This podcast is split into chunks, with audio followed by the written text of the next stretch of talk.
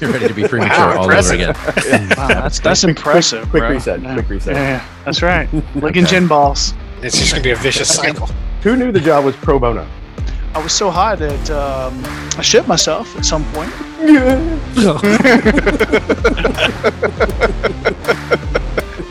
Okay, get still here. Somebody, somebody, everybody mute. Goddamn, you're killing me.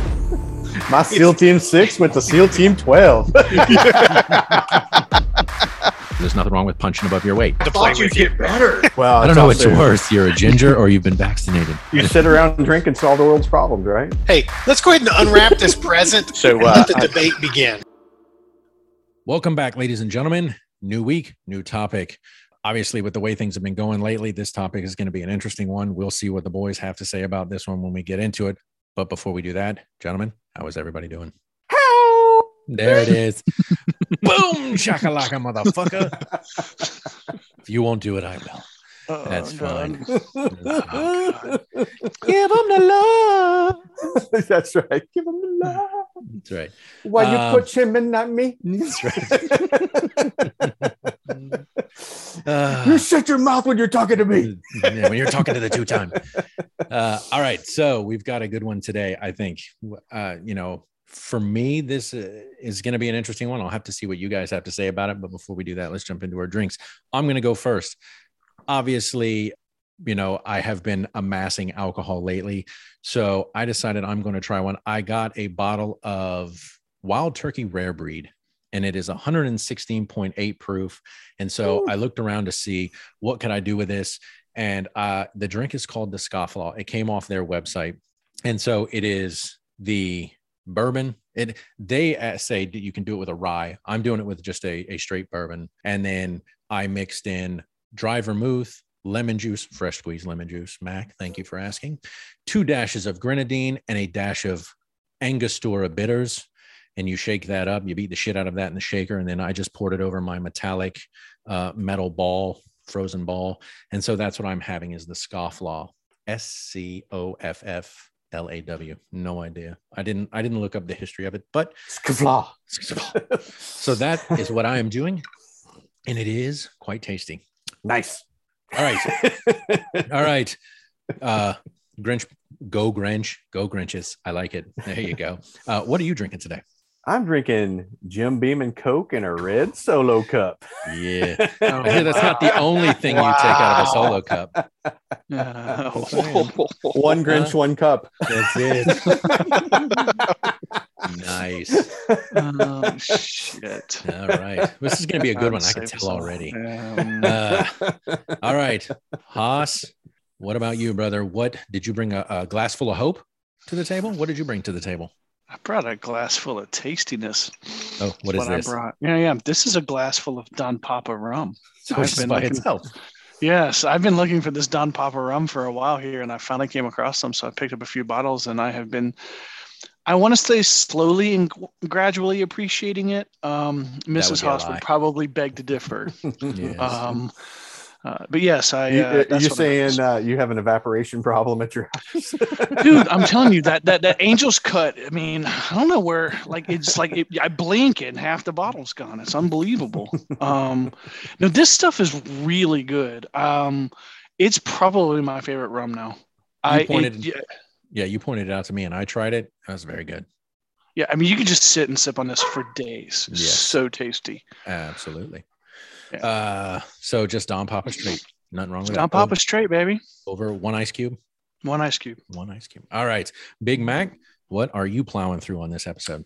So uh, today, I uh, something I've done before. Um, I'm just A doing a margarita. mojito Oh, okay. um, With a mixer. I- Is it a mojito with a mixer. Yes, it's a mixer. Um. Like it. Like it. actually, I well, you know, going way back to last year, uh, the wife had bought me a box of you know kind of pre-made mixers, so small sample size. So I'm got about four of them left now. I'm just trying to kind of plow through them. So you uh, can to get more, right? Closet.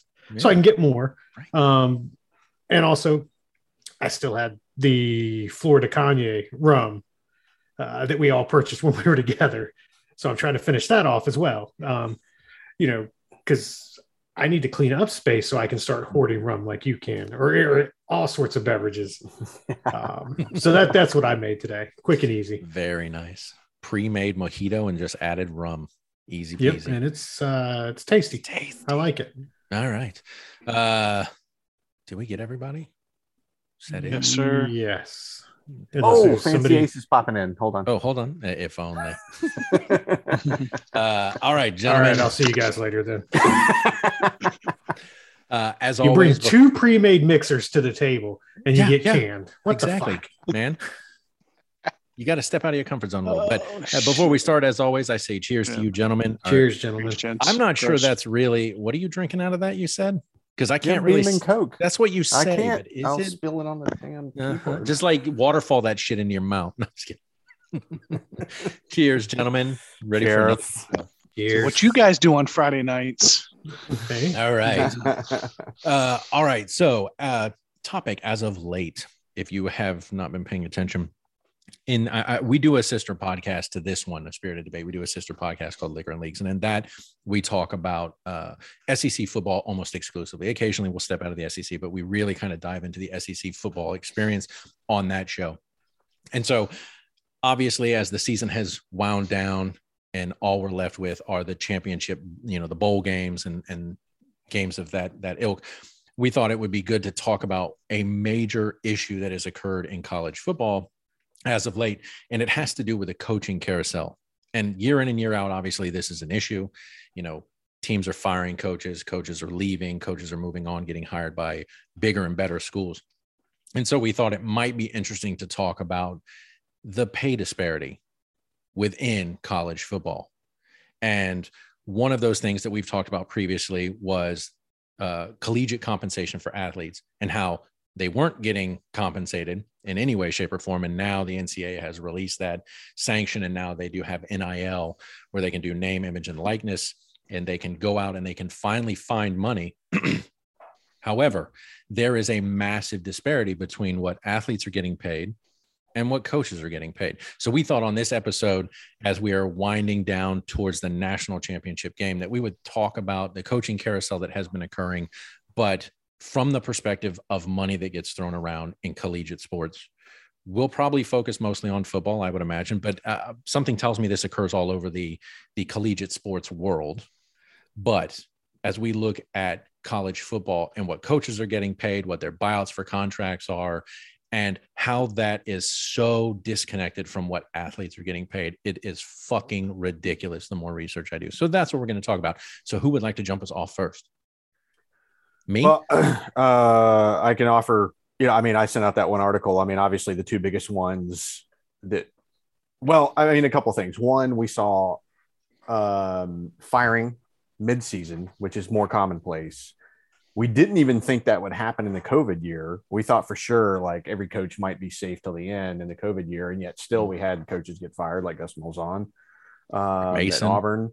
Derek Mason uh, at Derek Vanderbilt. Mason at Vanderbilt. Um, so we saw the coaching carousel uh, already in effect, and I think a couple of things contribute to that. One is the early signing day in December fifteenth, and I think it's also the fact the transfer portal is heavily in play. Mhm. Um, the other aspect is the willingness to throw money at huge contracts. Because we all, you know, Jimbo Fisher comes to mind from recent times, you know, what a 10 year contract. and then we get into this year and we saw openings at USC with Clay Helton getting fired. Uh, we saw LSU make a move with Ed Orgeron, who got the coach to the end, but we knew was stepping away. Um, Dan Mullen at Florida. Um, you know, I, I want to say, you know, Justin Fuentes, Virginia Tech, Bronco Mendenhall stepping down at Virginia. I mean, I want to say it's somewhere in the neighborhood of like we're at 14, 15, 16 coaches now um, that have all either decided to step down or were fired. And then we saw, I, I, I got to be honest, I did not see Lincoln Riley going to USC. I, I did not or expect less it. so than than Kelly going to Yes, LSU. and then LSU. to be followed by, you know, Brian Kelly, who I, I just didn't see that happening. Um, going from Notre Dame of all places to LSU. Um, So if you didn't the see two, that, two then you surely- contracts. I was about to say, then you surely didn't see that Lincoln Riley is going to make 10 million plus a year, Yeah, and and Chip Kelly is making what nine and a half million, which both obviously Chip jumped or over- Brian Kelly. Brian or Brian Kelly. Brian I'm Kelly. sorry, Yeah. uh, Yeah, jumped Brian over and Kelly. supersede Nick Saban, who's making you know uh, a little over nine million a year. And, and, and, And then Mel while Tucker those are getting just extended. At, yeah. Michigan James State. Franklin getting extended. Nope. Yeah. Sorry, Matt. Go ahead. Go ahead. no, I was gonna say, well, those are just astronomical numbers um, for for anybody to get paid to coach a game. The the bigger problem I had, especially with the uh, the Brian Kelly contract, was it's a hundred million dollars over ten years. Well, it's technically, I think, 95 million. Well, it's over 10. 95 Yeah. over 10 years. There's a longevity bonus. Right. Um, he's getting 1.5 million dollars for a house. He's getting two cars. Ultimately, he's getting, you know, strippers. But the, the point being, Right. Oh, but all of a sudden now he can now, no, but now all of a sudden he can speak with a southern accent Oh, Well, right, I know, there you go, man. magically. That's all it took. how many coaches stick around for 10 years? I know. I mean, th- th- that that's what I had. The bigger Well, problem. I mean, there's Gary- a lot of problems with it, but what Gary Patterson was at TCU for what 22? it happens, right? Right, it happens. it's, it's the exception, not the norm lately. Uh, Narduzzi. So- yeah, no, I'm, I'm just throwing out some some Yeah. odd man examples. I know I completely agree. Is like that is a huge financial commitment, right. Well, and and you know you're probably going to end up buying that out. and I the odds of wonder him staying for 10 years are yeah, like none. why is 10 years the mark I right don't know. Yeah. Uh, one of the things I saw was Well, hold, hold on. Let's hold, hold on. Ten years is the mark. If you believe deep down that is your ride or die for Yeah. the long term, because you're getting a meta deal. But can you really tell me that LSU believes that, that Brian Kelly is their ride or die for the next decade? Well, to, I guess to your point, if like for example, Saban is the highest, you know, one of the highest paid coaches who has multiple national championships under his belt, and you lock in somebody else at a 9.5 for 10 years, you have to assume new hires in the next two, three, five years are going to be pushing past 10, Mhm. is my guess. Right, because all it does is fluctuate up, right? It's, Yeah. it's, it's, they Right. they do the same thing in the NFL with NFL quarterbacks when they're giving them deals or Mhm. extensions. They're trying to lock them in for longevity, and they're trying to lock them in for less money over more time Yeah. because that's just good math. Right. But I think of to go back to what Mac was talking about, when was the last time, or even you, Grinch, were saying, when was the last time we saw a coach? I mean, stay that long period of time in the SEC. It's rare. I mean, Well, Nick but- Saban's one of the more long, long tenured coaches. Yeah, but we're talking anywhere in college football, right? You mentioned Patterson. Mm-hmm. Dabo Swinney's been 14 years at Clemson. So, I mean, it does happen. One of the interesting things I, I saw was they didn't have the exact confirmation in terms of the details, but Lincoln Riley going to USC, it wasn't definitive, but they said $110 million. They bought out both of his homes in Norman for 500,000 over the asking price. They bought him a $6 million home in LA. He gets the unlimited use of a private jet 24 7. And and it's like, what the fuck, man? And he was making eight million. Uh, he was fifth in pay. Yeah, He was yeah, making he was like seven eight and million. change, right? Yeah, Seven Yeah. six. He was making seven point six at Oklahoma. yeah. Well, and and, it's just and- like, I, And I mean, woof. I mean, the various aspects of this. I mean, one, we we just kind of spoke to what the numbers are and why, which is if you think you got your guy, you pay for lock him. them in, Right. lock them in, because and now I'll say- every recruit knows they're there for a ten year contract. Yeah, but let's look at the top 10. Let's look at the top 10, right? Three of the top 10 LSU's Ed Orgeron, Florida's Mhm. Dan Mullen, TCU's Gary Patterson. Of the top 10, those three got fired. Mhm. So they, those, I guarantee you, those programs thought they had their ride or die, as Haas put it. And two of them, obviously recent hires, gone. Gary Patterson at TCU now, gone. And so it's like, what the fuck, man? Well, and if you think if you think that's bad, Nick Saban making 9.7 million a year to coach Alabama. The other stat that nobody ever talks about is the buyout option. Mm. yeah, Texas A&M is paying Jimbo Fisher seven and a half million. He has the most lucrative buyout contract at 96 million dollars if anybody wants to take him, which is why he'll never fucking go anywhere because nobody's Well- going to pay that. and you know, and I know we're we love college football, and we've talked about this before. For anybody who's you know not in the United States who doesn't really follow the sport, like you have to understand this person is the highest paid state employee by far. Far. Right. By far. The next closest are like coordinators, offensive, defensive, because your athletic director isn't making is probably making six figures. the president of the university isn't making The a million president dollars. is making like six figures.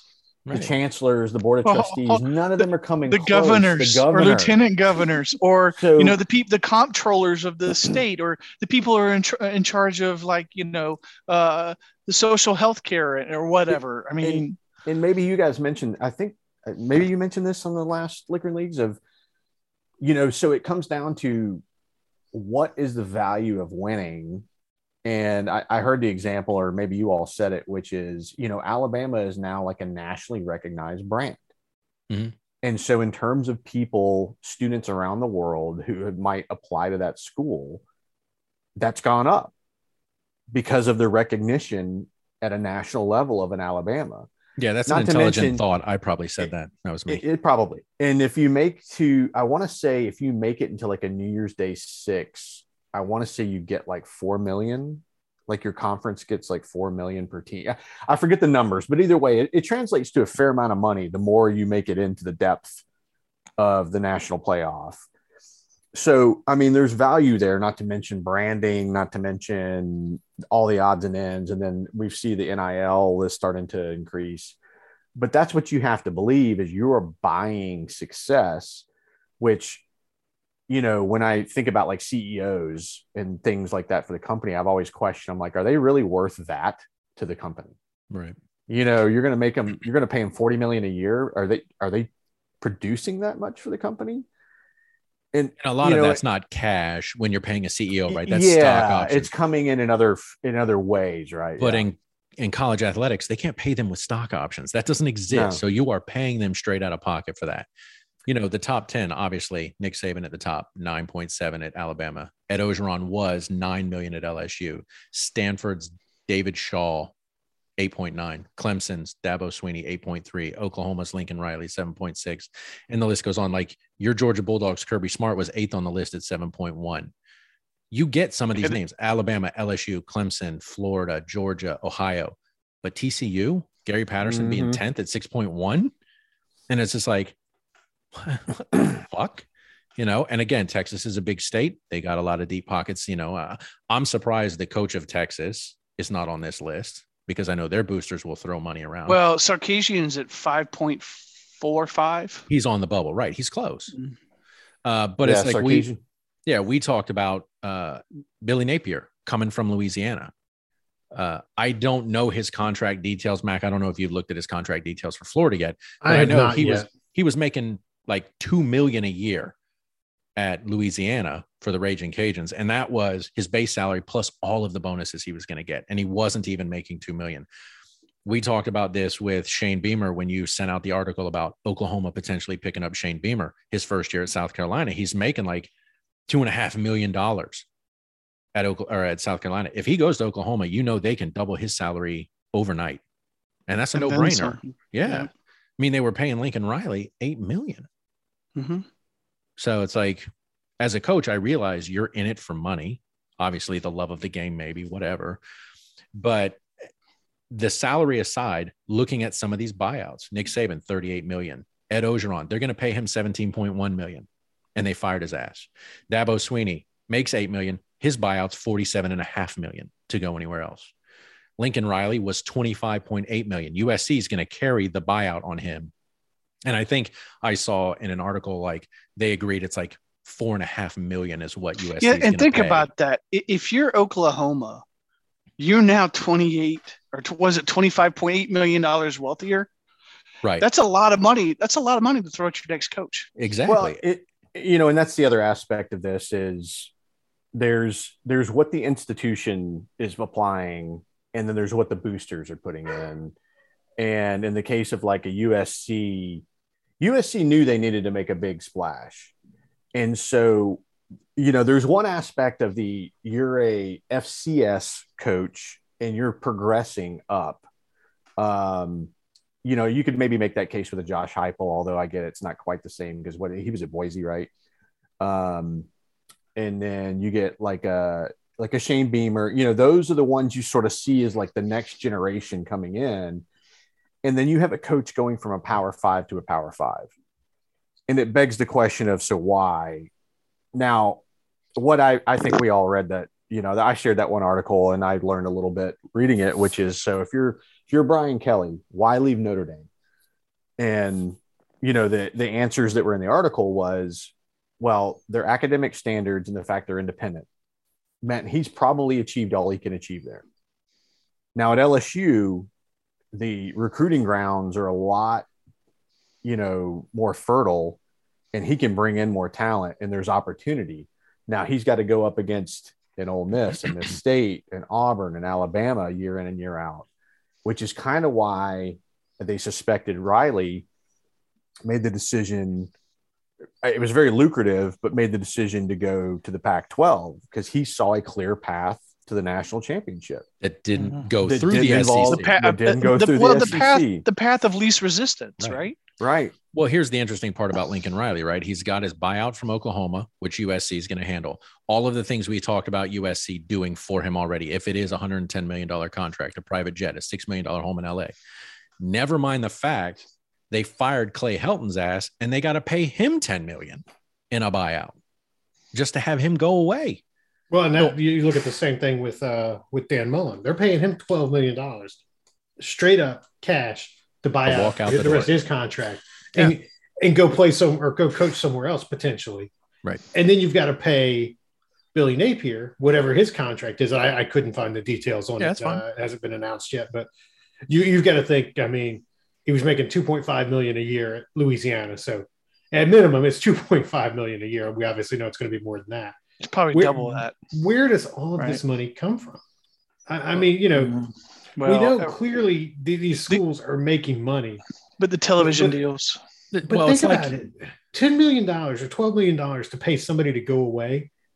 How many, how many scholarships could that be for, for kids to come to school? how, right? how much of that could go towards research and development? Because I don't know if a lot of people know Right. this, but um, like the University of Florida years ago, when I worked for a one of the most prestigious prestigious patent firms uh, in the southeast, definitely in Atlanta, one of our biggest clients was the University of Florida, and we did a lot of patent work for them for different drugs and stuff, clinical drugs. And so a lot of these universities they spend a lot of money. Okay, like Wake Forest Yeah. has a patent on. Um, uh, there's a thing where like when you get uh, uh, sliced open for surgery or whatever, they put a, a wound vac on you now, and that was invented and patented out of out of Wake Forest. I mean, some of that stuff is worth a lot of money to the university. But think about the money they're spending in, in, in collegiate sports and on these coaches that they could be putting back into that. Right. Now we talked about this when we did our collegiate compensation. And I know I took the stance that hey, students are getting a scholarship. Like they're getting a full ride education. Hands down, that's paid for no matter what happens after college. but admittedly, I didn't look at this aspect of it. I didn't look at what coaches were getting paid. We talked about what what money programs were bringing in, but I wasn't looking at what coaches were getting paid. And and when you start to look at that, you go, well, this guy's making nothing as an athlete, and his coach is making nine point seven five three two two one million dollars a year if you're Nick Saban, and the quarterback's not making shit. And so that's an entirely different fucking ball game. Um, no, that and that's a great point, right? It, you know, if if I'm that kid, you know, I'm risking life and limb, right? I'm out there on the football field. Clearly, this hits. is, you know, yeah, clearly, they're, they're for most of those kids, the ultimate goal is to make it to the next level, the NFL, right? But that could be gone at any moment. You know, Right. you take a hit, you break a leg, you know, and I'm not getting paid for that. But you're Right. paying this guy twelve million dollars to stand on the sideline and, and and ultimately coach me, make me a better player to get me to the NFL. But it's just, you know, we we've discussed this. Why should anybody make that much money? Well, it just seems ridiculous. and then when you start to see the other aspects of of the deals that get made in terms of like i said i'll go back to lincoln riley 110 million dollar contract reportedly no proof no it's nothing's been substantiated yet but that's what they Right. believe the contract is but to get a uh, your own private jet 24 7 to get a six million dollar home for what other job what other line of work can you do that in You, you didn't get that when you changed companies. I didn't. It's weird. Clear- I mean, clearly, I you need to hire a new agent. Um, Yeah, that must be what it is. Yeah, you're right though. I mean, it's it's not even just about the money; it's about all the perks. Right. You know, It- and, and In saying, "Hey, we're going to give you 110 million. Oh, but we're also going to give you 5 million to hire coaches, to hire your assistants, right? Because obviously they're part of that process and bringing in their own team, you know. And so there is a ton of money that changes hands for some of these coaches and it's it's frankly it's fucking ridiculous at this point. I mean, it's really getting out of hand when you hear a Lincoln Riley 10 years 110 million, a Brian Kelly 10 years 95 million on top Mac as you said all the other perks that come along with that job. I guarantee you so- they bought him a home in Louisiana. He's, you know, they he- did. Yeah, 1.5 million. right. It's like uh is it's fucking it's And, insane. and I would love to see what 1.5 million dollars buys you. Buys you. Right? I mean, yes. um, but but I, here's the problem, right? How do you put the, you know, how do you put the genie back in the bottle now? you right? can't. It's out. You know, how do you look at capping this to, to prevent it? Because inevitably, if you know it's 10 years, 95 million, whatever, 100 million dollars today, what's it going to be in five years? You know, it's going to be obviously way more than that. right. Um, and, and if you can't live off of uh, $9 million a year, you need to seriously look at what you're doing. Right. And again, I, I get I get people will go, well, they, you know, they're used to a certain lifestyle. Mhm. I don't know what kind of lifestyle 9 million gets you, but You're not living it, just so you know. no, no. Uh, we're even with- even- None of us. If Even we with all pull the all, of our got. resources together, we're not making we're not even billion. getting close. Yeah. Uh, you know the only thing i'll say just on the research aspect is uh, there there are a number of what you know i in the business i've dealt with and i think people are familiar with this term and the colors of money there are grants and partnerships and other things that come through private industry that come from the state that come from you federal pay level for it? for like research Oh, oh, Um, oh, gotcha. you know like for example when i was a congressional fellow um, gtri uh, georgia tech research institute every year had some things they would bring forward now this was back during the era of earmarks so it's a little different but they would have projects they were working but otherwise they all like all these institutions partner with private industry like especially like wake duke the you know the research triangle because you've got so so much healthcare big pharma Oh, that's it, right? if Um, you're a healthcare they- company, you're going to fund them. To that's right that's right you you you. give them grants and say hey can you work Mhm. on x y and z um it's not that the institution writ large doesn't benefit from ticket revenue from all those other things but it isn't as clean as that it's kind of net income and then there's some subsets of those those funds below the line. I mean now that said it's still it's a big ass number right? So the institution is probably keeping its its boosters fairly well informed and they've got the finger on the pulse of like what's going on here and my guess is especially with like lincoln riley usc's probably got some pretty deep pockets you know same with like texas and some of these others that are like i'll flat out pay for it. Well, and that's like that's i'm good- tired of this cat you know? Yeah, I mean that's a question I'd like to ask. I wonder how much of that comes from you know the actual institution, you know, the school itself, and how much comes from you know the boosters. Boosters. because And- because and- clearly we know they've got a lot of money. well and that's where i'm not sure how much transparency there is Right. um, I just don't know. You know, like, do they divulge? I assume if somebody really wanted to dig into it, they could probably get the financial. I think it would have to be Documents. public record. Yeah, I would If think It it, it's- would have if it's to a be. state institution. Yeah, Yeah. there are public And- records. And there was another, uh, I can't remember which podcast we talked about where we were talking about like redacting and censorship. You know, the Freedom of Information Act. Like, if somebody files for that, if there isn't anything that prohibits its release, then it goes through the process, and then a media outlet or whatever can get their hands on it, or you know, anybody really. Because there's it's it's public information. You just have to That's right. it. That's right. there is another aspect of this the the deep dark secret that i'd like to talk about but that nobody ever talks about because we talk about the salaries we talk about the buyout well i guess this is part of the buyout this is something i did in my research i found and it's called dead money anybody know what that is Nope. nope yeah i didn't either No, but I bet you're going to tell us. i sure as fuck am Dead money is the money that gets paid to coaches after they have been fired. And Yeah, according, oh. yes, Can, I want to ask you a question real quick. yes, Is this separate from, say, like the buyout that they get? No, this is technically that buyout. Part of the buyout. Okay. Yes. I just And that's to why I sure we said were clear on that. It Yeah. doesn't deal with the salaries, but the buyout right. is They're part getting of it. no benefit from it, but it's a cost. Right. And it's called dead money. From January 1st, 2010 to January 31st, 2021, public universities and FBS conferences paid out more than 533.6 million in dead money to head coaches in football Damn. and men's and women's basketball Over um, almost a half a billion dollars. In in 10 years, according to financial of records wasted money, basically. obtained by ESPN through open state records. Wow. The total does not include any payments that were made to coaches who had previously been fired beyond January 31st. And I listed, I went out and did the research. I listed the top five. Gary Patterson, $18 million buyout. Ed Orgeron, that's $17 million buyout. Dan Mullen, 12. Clay Helton, 10. Matt Wells from Texas Tech, seven. So, like, if you took all of the coaches in this year that have been fired, they're not even on the list, and it's 533 million. Dead money leaders currently Auburn 31.2 million, Nebraska hmm. 25.8, followed by Texas at 21.5, Ole Miss at 20.4, and Kansas at 20 million. Jesus. A half Well, a show me- billion.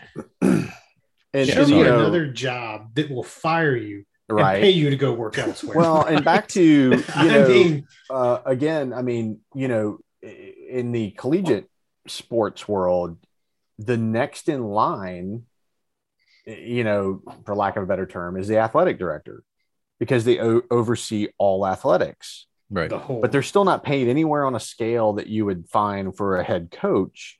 And the only two, and you know, it's worth noting, your college football coaches are paid far more than anybody else. College basketball is next Yes. maybe so. and there's That's, probably a uh, pretty big drop there. But um, it's not like the NFL, like that article we were talking or you know shared. There is no GM. There's no partnership there. The head coach is the de facto GM in addition to being the head coach. So they run all aspects of the program. Right. You know, in terms of developing and and bringing on analysts, bringing on OCs, DCs, bringing in all their assistants, building that entire program which is a bit of why you pay them so much. And then, oh, by the way, they work crazy fucking hours Right. and they barely get any time off because the recruiting cycle is so intense when it's not in game. But from spring to early January, they have no lives. They have no lives. Well, you know they're- they Mullen, acknowledge they have a home. And as i heard one coach say uh, in an interview on uh, mark packer when you know he was asked uh, mark was asking this particular coach like how's life? and da da da da da. And he's like well i leave before my wife wakes up and i get home after she's gone to bed. Is what it is. That's that's the life. That's why they get paid so much. You know now they get paid a shitload but there ain't a lot of coaches that actually there ain't a lot of people in this world who want to live That like life. that Right. I mean, we talked about mental health earlier. Imagine going like you're burning, you're not burning it at both ends, you're burning it at like every end. you know, Exactly. like it, it is, it is not for everyone. And so, for anyone that thinks like, oh, that money, money looks great, it's like it comes at a cost. I mean, Well, supposedly that's why that's why. you see Well, I was saying that's supposedly that's why Bronco Mendenhall stepped down at Virginia. He just decided he didn't want to keep grinding that hard. Right. That wasn't what he wanted his, his life to be. Well, and that's why you see such a small kind of group of people, right? You know, we looked at that and we talked about that when, when Dan Mullen left. You know, who who's who's out there to replace him, right? I mean, right? because there is a small pool of candidates that, that are willing to take that on, and, and of course, at you know, as as you go to a bigger program, a bigger school, you have bigger responsibilities. You know, I, I'm sure. You know, I hope Billy Napier knows what he's getting into. I mean, coaching, recruiting, and everything at Florida is going to be a lot different than it was at Louisiana.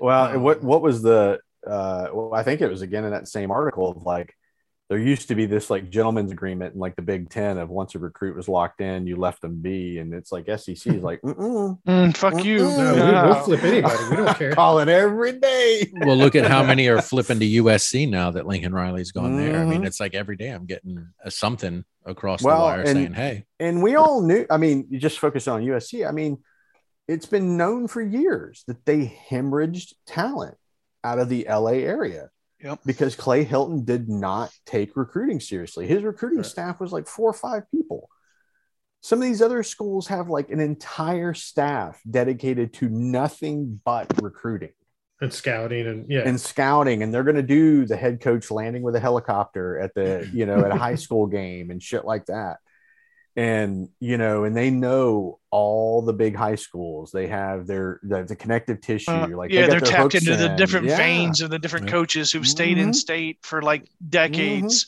which Yeah. speaks to why you've got to have depth and time because every time you reset a coach they have to completely rebuild that yes, Yeah. hey, I, I think another. Go ahead. uh, uh, you're being that you're a huge Vanderbilt fan. Do you know what coach at Vanderbilt makes the most money? I'm going to say their baseball coach. He does. Tim, Tim Corbin makes it, but he's also won a National World Series They've, championship. Yeah, I know twice they won a, they won Yeah. twice, twice two World Series. Uh, yeah And it's that funny. I don't always hate on Vanderbilt, just their football team. it's funny when you look at the, the the 14 coaches in the SEC. The only unreported salary is Clark Lea at Vanderbilt University, the football coach. Everybody else is on record in terms of what they make. They're the only unreported salary, so I don't actually know what they make. I- think one other thing that it just blows my mind, and, God bless the agents for being able to do this.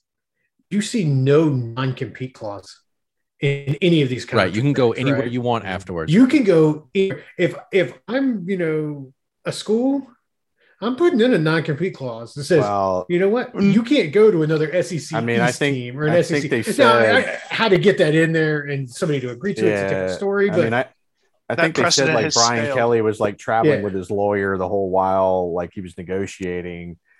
And if I'm, and I've mentioned his name before in liquor and leagues. I mean, there's like one agent that represents like 10 of the Almost 14 all of them, coaches in the SEC. right? Sexton, Saxton, whatever his name is, that dude's making bank.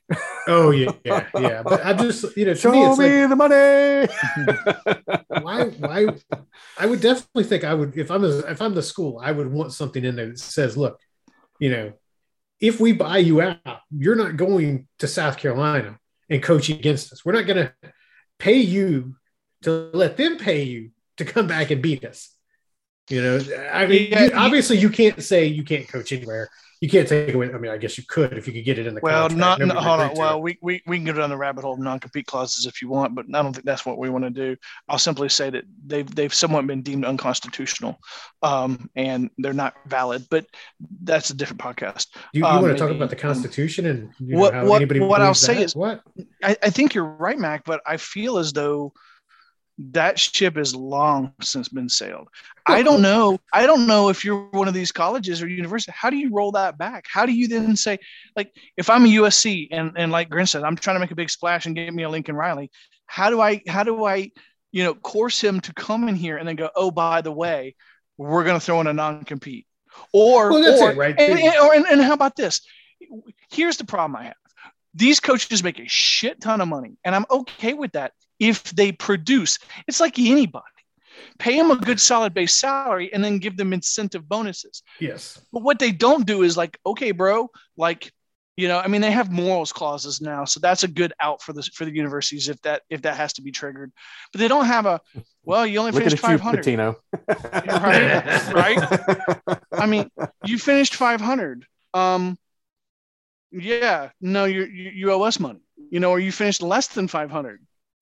You know, Yeah, I mean, I, I, I it- realize you can't go that way. Well, that can't land the big fish that way, right? I mean, I know That's it. exactly what you're saying. It's just if I'm USC and I structure a contract that way, and he's like, "Wait, well like I got a you lot more financial risk, if you where as opposed to a guarantee. Like, how bad do you want me? Well, you, here's my but you problem. can do it's, that It's all you have to do it across the board It's all right carrot. so no you have to put in some sort of a cap system for these teams that says everybody's going to be on the same playing field, right? Because let's be honest, they're not right now.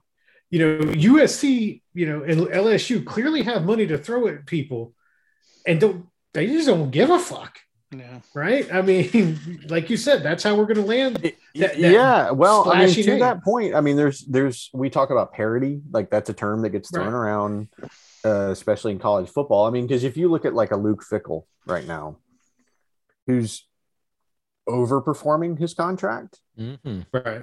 you know, and interestingly, and I don't I don't know him, I don't follow him that closely, but his name got brought up over and over and over again. Oh, a lot of these. And at the poker table, he kept saying check, check.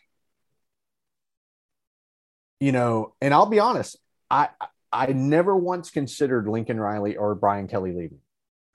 Of all the names we thought, because they locked in Mel Tucker, they locked in James Franklin, and everybody was like, including me, was like, well, then who are we going with? And then when LSU said Brian Kelly, I was like, the fuck? but Well- they they offer they gave him an offer he couldn't refuse That's it. which gets into the personality of the coach of like is it the geography are you okay with upending your entire staff is your family okay with where you're going how's the recruiting what does your path to the college football playoff look like and if they're ambitious these things are of interest to them Well, and let me Yeah. ask you this. And it, to me, I was thinking about uh, on the same vein of the same topic is, is if I'm a potential player for one of these coaches, do I trust they're going to be there for my entire collegiate career?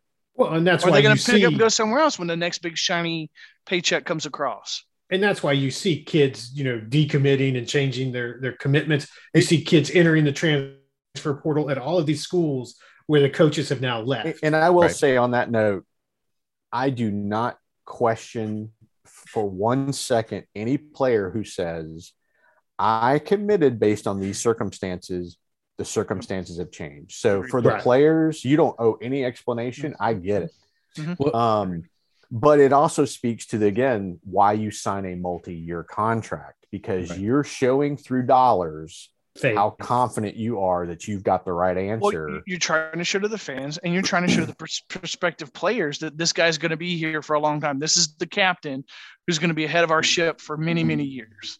Yeah. Uh, I can tell you one reason Brian Kelly left Notre Dame. Anybody know what he was making at Notre Dame?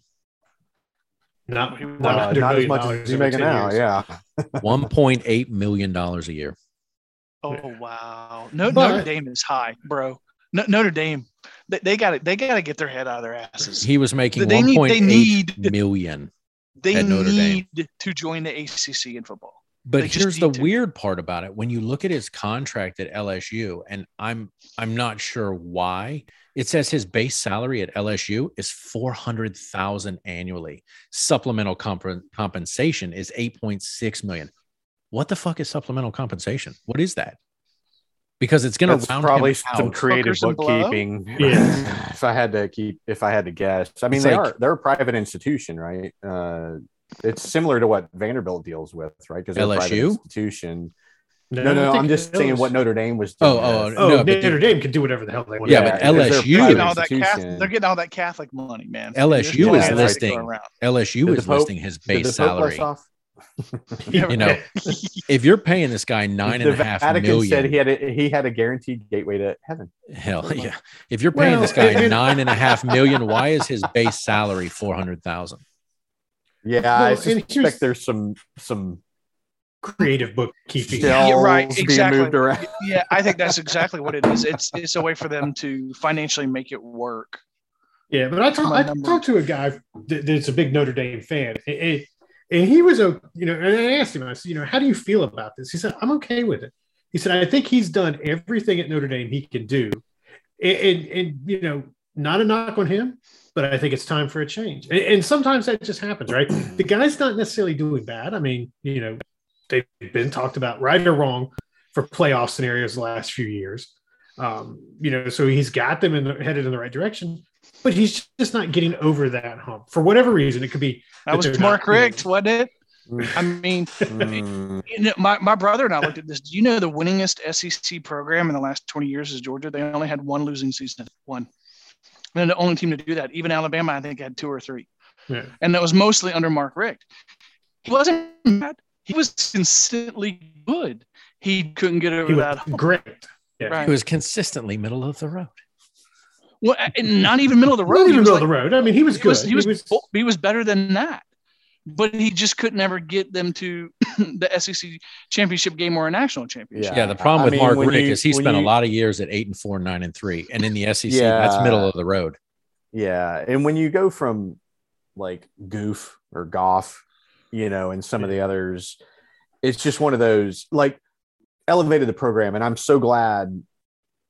It, it- I I mean, I know I I talked a lot of shit about Richt. I mean, I'm I'm very appreciative that the program recognized him this season. That that was that was the right answer. He undoubtedly elevated the program. He just couldn't elevate it any further. Right. And in fairness to him, I don't know when the Parkinson started to take hold. I don't. You know, because he was only at Miami like what, two seasons? I think so. yeah, and something like then tapped out. And then it came to light he had Parkinson's. So, I, I mean, you know, I hated the phrase, he's a good man. Hmm. He took the Urban Meyer approach, but went to a whole nother level. Yeah, it's it, it, it- you know, and that was always the gripe was the recruiting and the potential is there. It just never seemed to all you know hit on all cylinders. Now, okay, the year I forget what year it was. Maybe it was 2017 when uh, Georgia played Alabama in the SEC championship game. Had it on the four yard line and the clock expired. Whoever would have gone on to play Notre Dame that year would have trounced them. I mean, Alabama fucking crushed them in the national championship. So, had that happened, he probably would have still been there. But either way, the, I mean, what it comes down to with these big dollars is do you believe this is the guy that's going to elevate your program for the foreseeable future?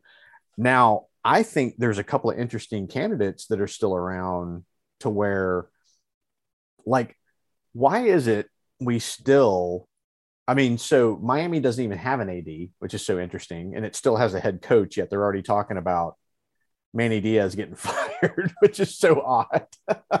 you know, but you got Oregon talking about solidifying Mario Cristobal. You got discussions of Wood Lane Kiffin move. You got Oklahoma Fucking lame. rumors about Shane Beamer just because he was there before. And a lot of this is just people creating, you know, chaff and bullshit in the media space because they're not like how many media people actually got Brian Kelly right? To my knowledge, not a fucking one of them. I, I mean, to my knowledge, until it was a done deal. And then he showed up, gave like a two minute speech to his team and was like, hey, uh, really love you guys. I'm out. See it. yeah, like I'm going to go make my hundred million in Louisiana. Yeah, I mean, could you imagine being a player in that room? You're like, what just What? happened? Or how about Oklahoma? Yeah. You're sitting there on that team going, okay, we're not playing in the Big 12 championship and we just lost our head coach. Yeah, but if he doesn't lose that game and he ends up in the Big 12 championship, is this a different conversation? I know, right? Wouldn't It that have did- been did it- interesting? right. Did this only occur because he lost and it was like, okay, now's the time for us to to pounce on him if you're USC? That's a great question. Yeah. It's a great question. Same with like a Luke Fickell. Well, again, If you they go weren't Luke just on the cusp, if he rides out the high horse, does Oklahoma come calling? So I'm looking at the three names with the most buzz right now are Brent Venables, which has always been there. Yeah. yeah, he Um, never leaves, but which- it always it's always there. Well, Right. there, there's It- well, about but- him and- going and- to Florida as an assistant, as I saw. So I mean, this might be the right opportunity he's been waiting for. You know, Oklahoma. who- yeah. and nobody better take Todd Monken. Fuck off. Mm. Everybody back Yeah. off. His name No, keeps so- coming up. I see that. Yeah. Br- Brent I know, Venables. fuck off. Just fuck off. Hold on, hold on, hold he ain't going to Duke. Fuck off. Yeah, but here's the problem. Tell right? us how They you gotta- really feel. I I don't want to interrupt Haas, but these teams have to make a decision before the recruiting cycle starts, right? They want to like Well, shit, Oklahoma you- is hemorrhaging fucking know, you got a players. What national Right. commit Weekish. days to what December 15th? So everybody Yeah. wants to pull the trigger now to get You a big have a name in there, right? Yeah, you gotta. So sorry, what were you saying? Brent Venables, Yeah, Luke Fickell and Dan Lanning.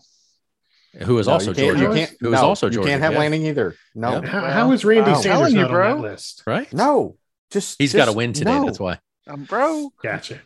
Monken and Sorry. Lanning are both going to seek life You- you- elsewhere at some you- point. You, you've got you've got to believe you've got to believe Grinch that if Georgia goes on to win a national championship, they're going to lose potentially their OC and or their DC somewhere. I don't want to become the Alabama coaching carousel. I, I know, But you will. nobody does. You will. No, what you want take is you Bill want to O'Brien. continue. Just take Bill Yeah, O'Brien from Bama again. Kirby wants to be the next Nick Saban. He's like, mm-hmm. look, if we got to have a carousel, that's fine. Come back and try to beat. It me. is Let's see what funny though, because when he was asked if he has a coaching tree, he was like, "No." and we know that. you do. know, and he went down the list of like Shane Beamer and others. He's like, "They're their own men." Mel Tucker Right. worked for Kirby. He's like, "No, they're their own men. I learned mm-hmm. as much from them as they learned from me." Look. I mean, at the, end of dude ain't old. No, at the end of the day, the discussion comes back to: Are we paying these coaches too much?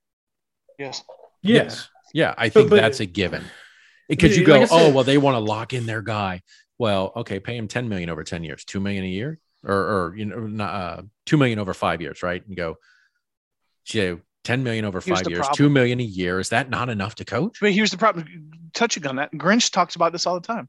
Clearly, the pain threshold has not been met because these Well- places are still willing to pay this shit. and it's supply and demand, right? Yeah. I mean, if you you That's got to it, put a number there. on the table that's going to get them to move, Yeah. and if that's what the market is saying right now, But and if the, you- and the and the thing is, it's probably never coming back. That's it. You you can't reel this back in, No, but you can we can't. stop the bleeding? You, you're not And unringing this bell. but I, I don't think you can stop the bleeding unless you create the parity. And I don't know that you can do some sort of revenue sharing in co- in collegiate athletics. You know, Not for To- coaches to kind pay. of- you, you Yeah. get like bowls and all that, you know, revenue sharing, but not in coaches pay. And I don't know what Yeah. Harbaugh makes at Michigan, and I don't know. I didn't look up Luke Fickell at Cincinnati what he makes, but you figure Well- two of the top four aren't in the top ten in terms of pay. Alabama and Georgia are. Harbaugh renegotiated and went He to took a a less, rate. yes, right? because of COVID. I heard that, but I don't know exactly what he makes. Well, th- yeah, that and his bonus, I think he gave to his his coordinators, but in in the sense of, you know, like him saying, "I want to stay here, but I realize I'm not producing," and maybe I'm giving him too much credit, but that was the impression I got. Is he uh, uh, he agreed, "What you paid me is not what I'm giving you." so, So, let's, let's, make it less. renegotiate. I do want to stay, and I think the same thing is happening with Scott Frost. If Well, I'm he not should. mistaken. He's shit the bed. because I think he's already been told he will be on for another year. Because Trev But Alberts to- is the AD there now. right, but we need to um, look at your contract, Scott. yeah, Yeah, and it's one of those like in a in a world of like honest broker and genuine love for an institution, that's kind of what I like to see, which is I love this institution so much that it isn't how much I can get out of it. It's am I also producing for it?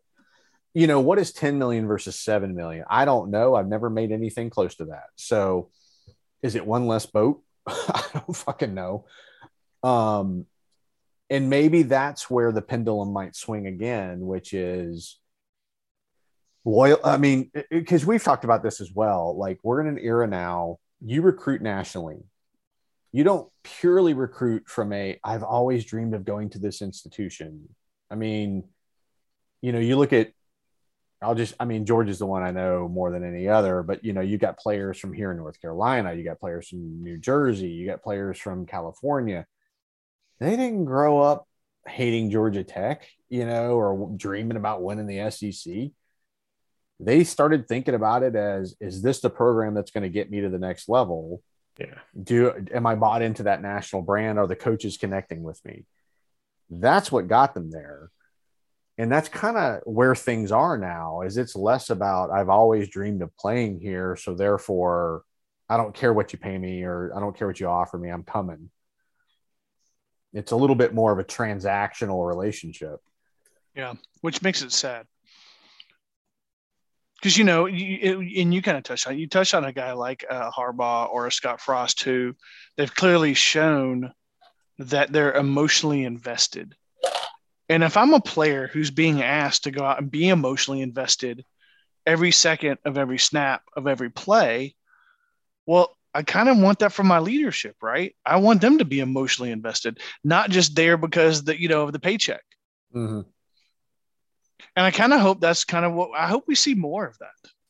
Yeah, I mean, now to that point, where does Brian Kelly and Lincoln Riley come in for USC and fake, you know, Well, fake Southern uh, accents well, and shit? Like, Yeah, I, I I, mean, that's a paycheck.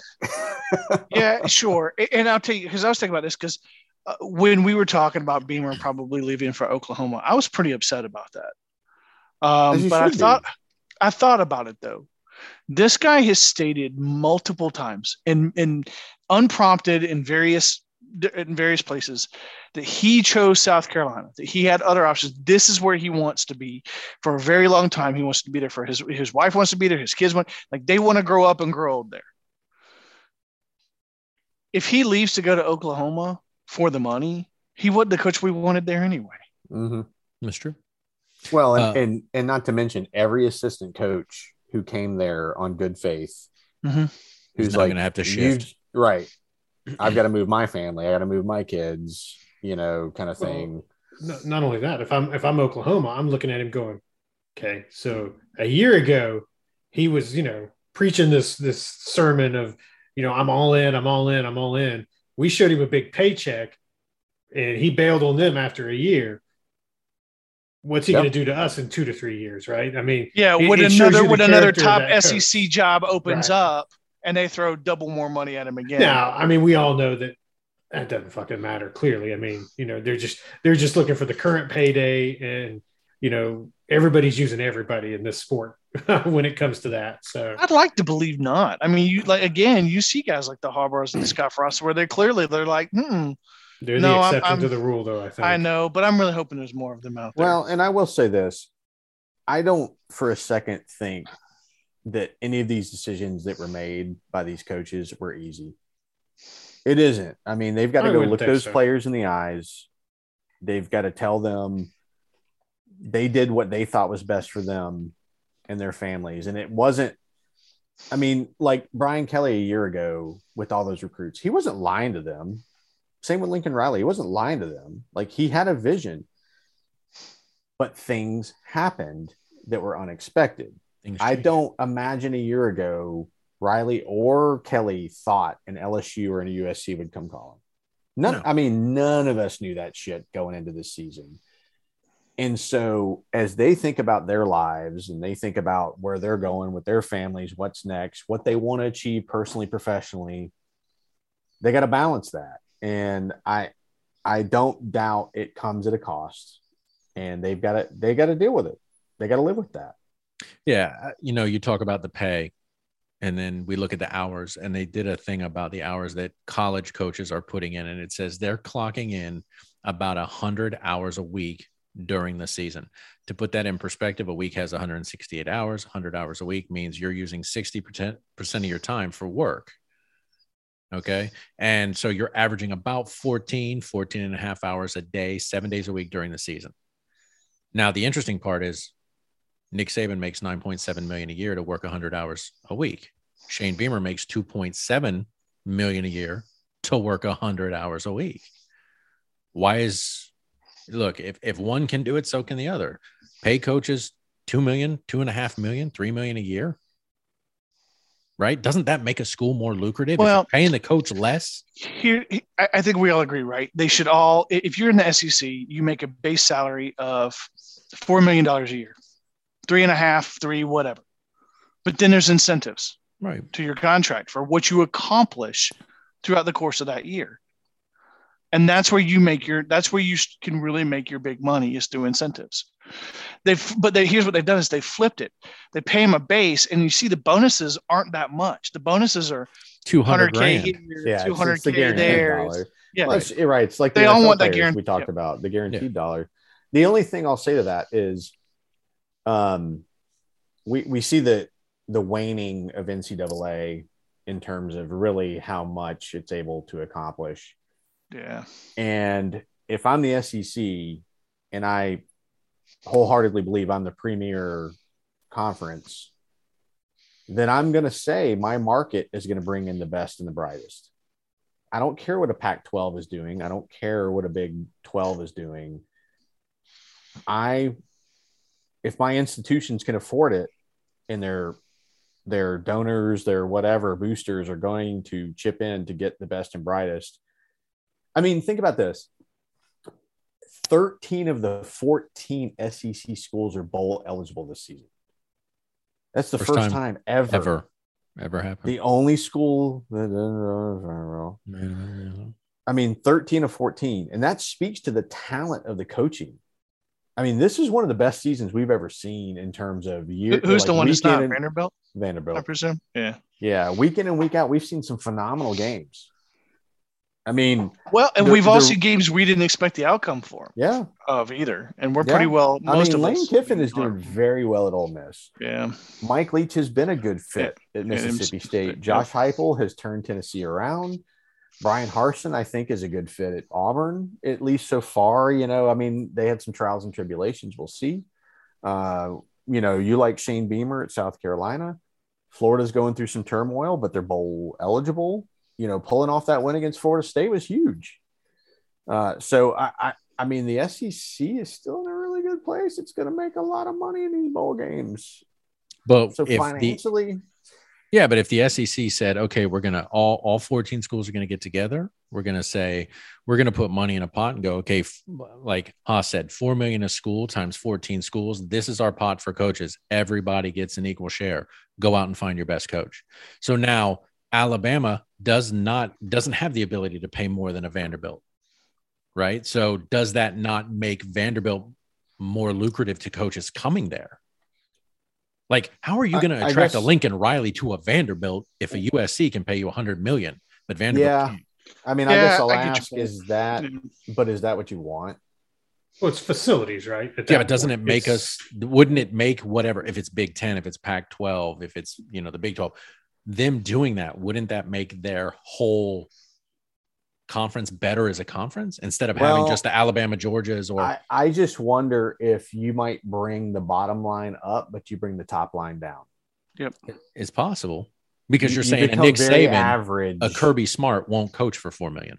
Well, I, I mean, I don't know that they will or they won't. It's hard. It, it, it's it's a hard, um, All right, look, you know, mental exercise because we're not there. We, we Right, but- can't make it that way. But we're using an arbitrary number of four million. We're saying the Well, SEC yeah. is the top, the top premier uh, conference in the country.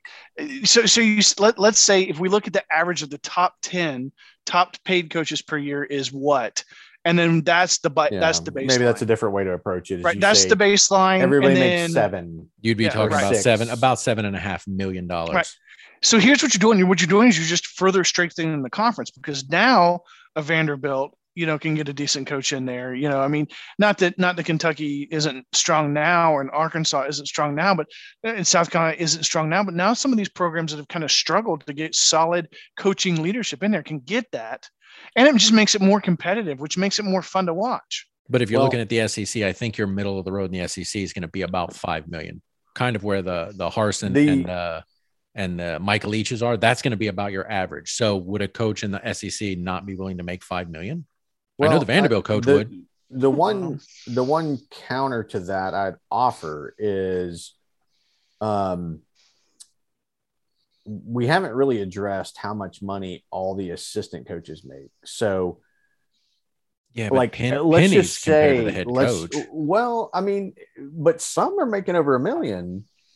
Well, um, yeah, but if if if a and Kirby Smart under Saban's making a million and Saban's making nine, that's pennies. Yeah, but that's kind of where I'm going with this, which is the head coach is one thing, but we know it requires a fairly staff. robust staff. So if I'm dealing with my institution and I say a seven versus nine just because my ego thinks I'm I'm the best coach, so I should be making the most.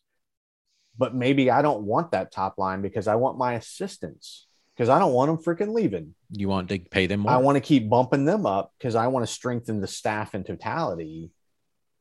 Then that might be where you start seeing other areas of like you're spreading the wealth a little bit. right. Um, because we all know not everybody's meant to be a head coach. They think they are. And then they get Not there and everybody's they're the like- leader. And they're like, this shit's hard, but I'm really good at being an OC. You know, Like, Right. Mike I, I mean, and it- it- yeah, I mean that's kind of the way I think about it, and I don't, I, I don't, I'm not in Kirby's head. I suspect if this season goes really well, there's going to be some renewal, extension, etc. Monken and But- Lanning leaving. But you're talking about like you already mentioned it, Dan Lanning, you know, um, a Todd Monken. someone's I going don't to come know calling. those individuals. Somebody's going to come calling, and you know, it might be. I mean, how many times have people taken a swing at Brent Venables, Right. and he's never left, but he's making good freaking money. you Yet. know. N- right? yeah, I mean, yeah. and and maybe he if he does leave, that might be an indicator where that program is. But, um, I mean, I mean, frankly, I mean, Kirby didn't leave for years. He was with Saban for a long time. He he You wait for waited for, the right you're smart, right? opportunity. Yep, you wait for that right thing. He knew he wanted to be a head coach. He just was waiting for the right. yeah, the only fit. the only problem was he made the wrong choice. He should have. Clearly, Is Venables waiting for Swinney to to step down? I don't think so. No, I mean, I, it's so it is? funny to me. Everybody that says, you know, when Saban leaves, Swinney's going to go there. I, I don't. I don't know. I just don't. I don't see that happening. I, I, I don't did- think Alabama's going to want to pay his forty-seven point five million. Well, and I did buyout. laugh thinking about would Alabama offer Kirby? you know, like he did coach there for like seven years. You Yeah. know, but It's possible. Lane, Lane Kiffin. Yeah, yeah. So I, I mean, it- it- you know, the economics are what they are. It's a it's a crazy time, but you know, uh, to pull from when Kirby Smart was asked about Dan Mullen getting fired, you know, he he, he just said, "Hey, I mean, the money's there and expectations are really high. With one comes the other." Yeah. You know, he's like, I, I know Dan's a good coach. Hate it it just is what it is. That's that's the world we're living in right now. And so with with Lincoln Riley and with Brian Kelly, the expectations are through the roof as well. Yep. So enjoy that stress, you know, because it comes with the paycheck. Yeah I, again this for me was an interesting one when i started doing the research because it was like the disparity between what coaches are making your top coaches obviously eh, or even your kind of your bottom your shane beamer is making 2.7 and the players are getting nothing. And it's just like institutions and what they're paying the dead money five and a, you know almost half a billion over half a billion dollars really at this point uh, 533 million getting paid out in the last 10 years to coaches to not even coach. And they probably went elsewhere and coached. I don't know who all was on that list, but you're talking half a billion dollars to pay coaches to walk away. You know, schools buying out another coach's contract to bring them in and pay them $100 million a year. I mean, it's, it's You know- absolutely fucking ridiculous now. It's ridiculous because it makes me wonder who's picking up that bill. The fucking students picking up that bill in some of those cases, right? Which is, Uh, I think a lot of donors are. do you do you think so? Yeah, I think some boosters have some tremendous influence of like, hey, I, I'm just not happy. I'll pay it.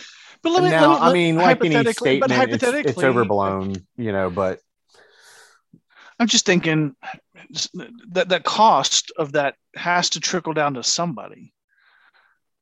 Right? It's not trickling down. I mean, it could be trickling down to them not being able to get professors that they need to come in and teach. It could be trickling down to, you know, costs to the the, the to, to go to school there. right. And that just seems counterintuitive to me. is. well, that's why you got a chancellor, president, board of regents, etc. Because Yeah. they've all got to weigh in on that. Yeah. You know, And you worry about how they'll weigh in. So, Yeah. Uh, as always, gentlemen, I do appreciate it. Again, this was one, it, it was less about debate and more about us just kind of examining the topic and pay disparity between coaches and players because we already did the debate about collegiate athletes getting compensated, which, you know, w- where we fell isn't really relevant to this topic. But then you look at what what pay is and coaches getting paid astronomical salaries to what? I mean, I'm not saying not coach. I'm I'm just saying I fucked up my microphone and I'll yes, you did. Yes, you did. You went loud, quiet. No, nothing. No. There we I go. got a There we dog go. barking. I can hit it with my hand. Um, but you know, coaches getting paid astronomical salaries to really do what? And it's coach like Saban. How much coaching? I get he's a name, he's recruiting, I understand, but he's probably not sitting in people's living rooms anymore. But he's the guy Mhm. sitting there, like if you need to make a phone call, he calls and says, Hey, we want your kid. You know, that's what he does. He's a figurehead at this point, but he's getting paid a ton of money to do it, which I think is probably where all coaches would love to be. But I do appreciate you guys bringing your perspective. Mac, you were surprisingly quiet. I thought you'd have more to say. Um, but that's No, okay. I, I think. I mean, I think you guys hit on everything that I wanted to talk about. Hit that nail right on the head. Mhm. That's right. There you go. Uh, so as always, gentlemen, I do appreciate your perspective and and and what you bring to the table. And if I don't tell you enough, I love you guys, and I appreciate you being here week in You and week out. You don't. I don't tell you. more. Really? Okay. More I will work on I need my bread buttered. I will That's work right. on that. On both sides. So And for then I all need you, to sprinkle some cinnamon sugar on it and Okay. toast it.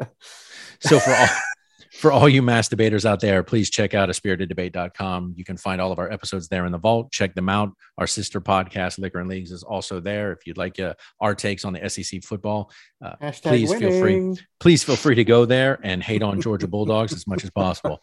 Uh, check out uh, spiriteddebate.com for all of the drinks that we have. Drop us a line there, a drink you'd like us to try. You can go to spiriteddebates at gmail.com and hit us up there as well, a topic or a drink. Maybe just some some general feedback. Always love hearing feedback from our listeners. We always appreciate it. And maybe if you have a topic worth debating, we'll get you on here and let you uh, kind of give your opinion on something and we'll see how that goes. If you're from Jersey, we'll definitely take you. So please drop us a line. People from Jersey seem to have their shit together when it comes to debating. So as always, we will leave it there. And gentlemen, I appreciate it. And I will talk to you next week.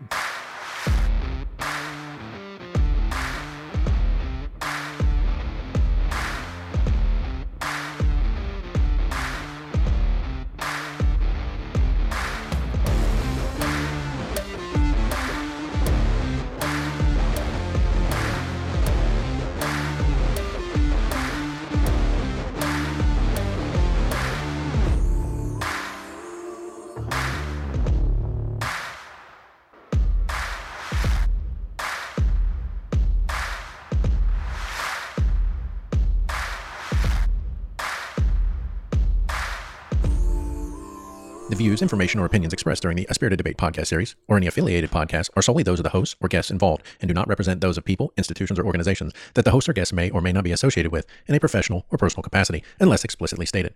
While guests are invited to listen, listeners acknowledge that they are not being provided professional advice from the podcast or its guests. The content within the parameters of a Spirited Debate podcast series or any affiliated podcast are for entertainment and educational purposes only.